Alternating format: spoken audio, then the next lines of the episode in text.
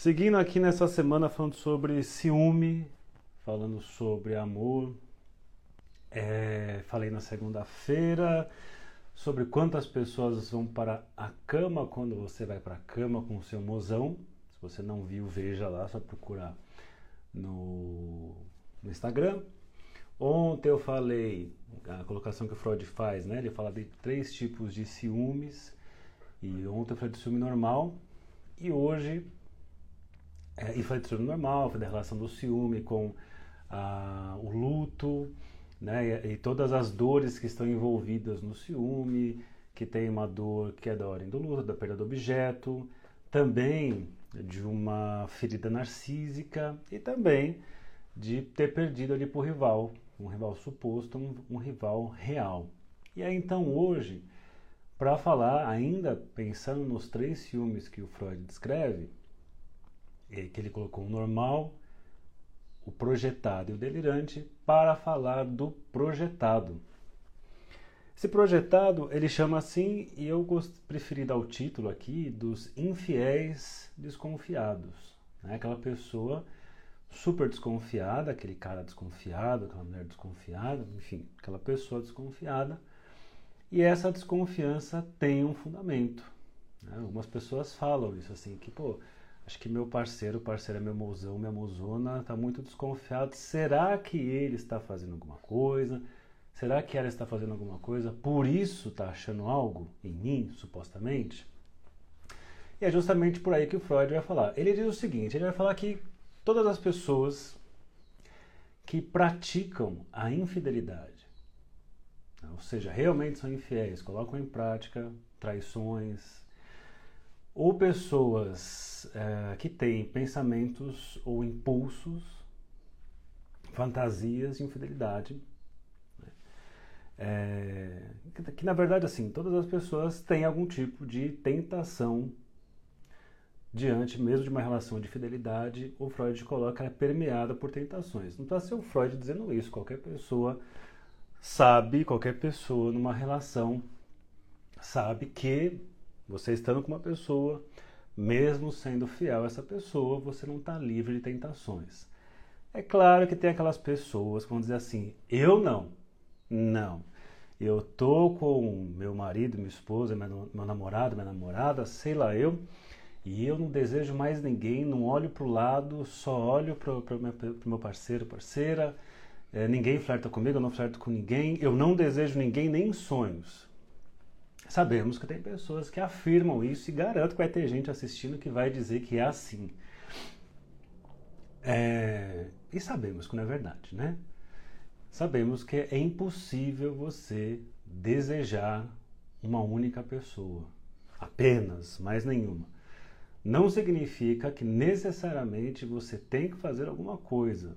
Não significa que você tem que realizar esse impulso, realizar essa tentação não significa que você precisa ser como Oscar Wilde diz, que ele fala o seguinte: posso resistir a tudo, exceto a tentação.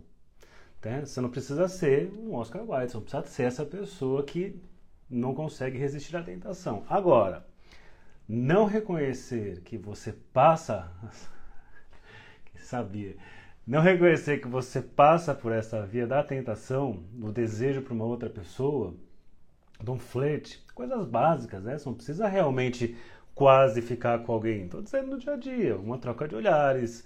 Você está no trânsito, você está no, no metrô, você está no ônibus, você está na padaria, sei lá eu, uma pessoa que você olha, não sei o que, às vezes troca uma mensagem, enfim, o que o Freud vai colocar. A fidelidade está permeada de situações e de possibilidades de infidelidade. Pois bem, é, isso é muito bom que você possa reconhecer e não necessariamente você precisa colocar em prática. E o que ele vai dizer? Bom, essas pessoas que negam isso, que diz não, eu sou uma pessoa que não sinto nada disso, é, não reconhece isso de forma alguma, ele fala, pode ser que essas pessoas que negam isso acabam criando uma pressão interna. Uma pressão interna porque tem que dar vazão a esses impulsos e a coisa fica ali consumindo esse sujeito, e geralmente são até caga, caga regras da fidelidade, né? Precisam cagar a regra da fidelidade. E quem caga muito regra, desculpa, gente, quem precisa afirmar o tempo todo leis e regras por aí, sabemos que faz muito mais para colocar cercadinhos para si mesmo do que qualquer outra coisa. Então, aquelas pessoas muito moralistas, muito não pode isso, não pode aquilo, não pode aquilo outro, é muito mais lá falando para ela mesma, construindo cercadinhos para se proteger dos próprios impulsos do que qualquer outra coisa. O problema é que os impulsos, na perspectiva freudiana, são impulsos internos. Então, se proibir disso, você só está acumulando, você só está dando mais força para alguma coisa que você não reconhece. Pensando, pegando emprestado aqui o Jung, por exemplo, né, aquilo que não enfrentamos se torna destino. Aquilo que você não tem consciência, não quer reconhecer, você vai uma hora cruzar com essa coisa frente a frente e vai achar que foi o destino. Não foi. Você não lidou com aquele de alguma forma você não quis lidar com aquele conteúdo.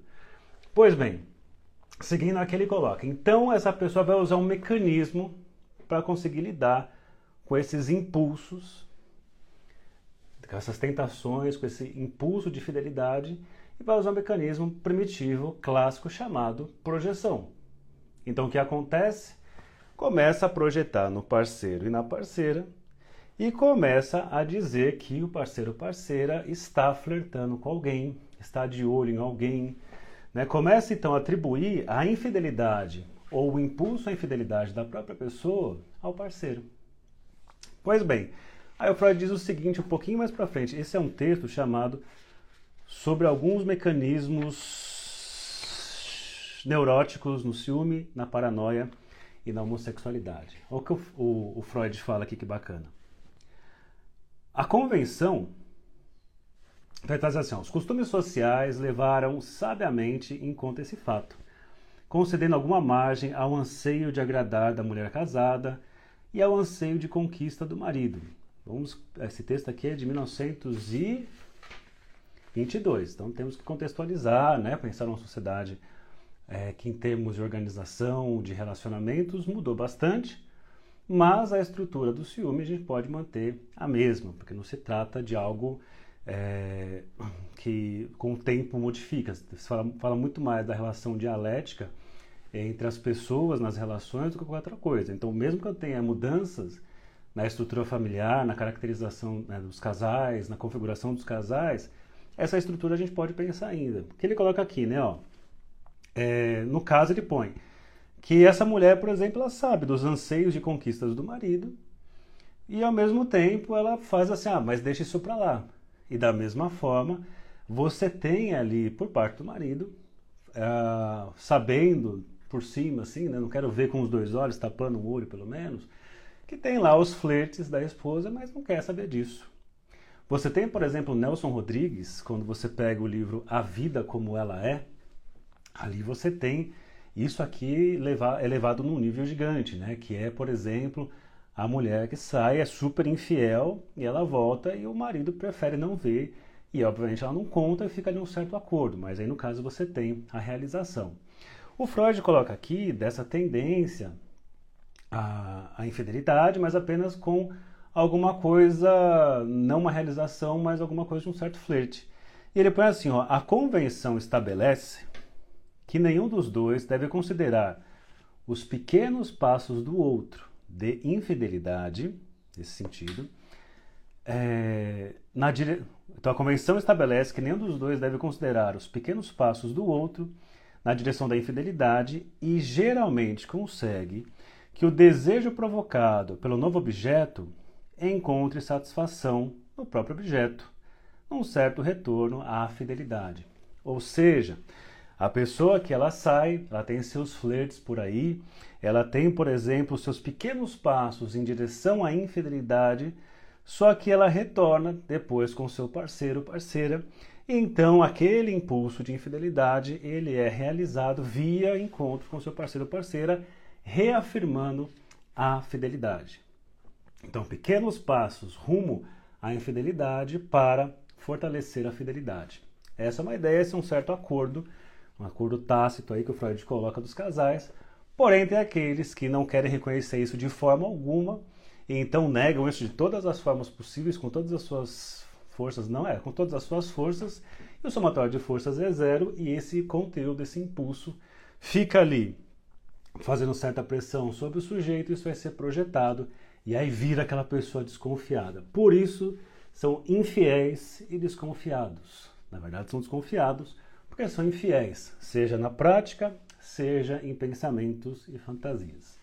Então é isso, gente. Esse foi mais um bom dia psi a vocês todos e todas infiéis, seja na prática, seja em fantasias, seja realizando, né, reafirmando a fidelidade nos parceiros de vocês.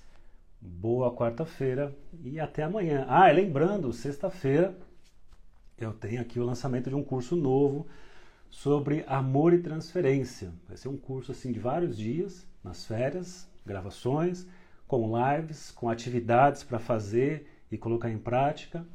E então falaremos sobre vários discursos sobre o amor, a configuração do amor, a relação do amor, uh, desejo e gozo. Falaremos sobre, enfim, uma porção de coisas, posição do analista, etc. Esse texto aí que eu acabei de, de usar para vocês, só para responder aqui, ó, sobre alguns mecanismos neuróticos no ciúme na paranoia e na homossexualidade. Isso está no volume 15 do Freud, 1920-23, que é o que contém Psicologia das Massas e Análise do Eu. Tá bom? Então, o Manual da Psicoterapia ele está sendo regravado, ele vai ser lançado no outro formato, de que ele vai ser assim bem maior, gigante, com outra perspectiva. Está sendo regravado e provavelmente em agosto já começa a primeira turma do novo Manual da Psicoterapia. Mas até lá tem o mês de julho todo, para quem quer estudar clínica, pela via da transferência, do amor. E é isso aí. Boa quarta-feira que eu tenho que atender sete e meia. Tchau para vocês e bom dia.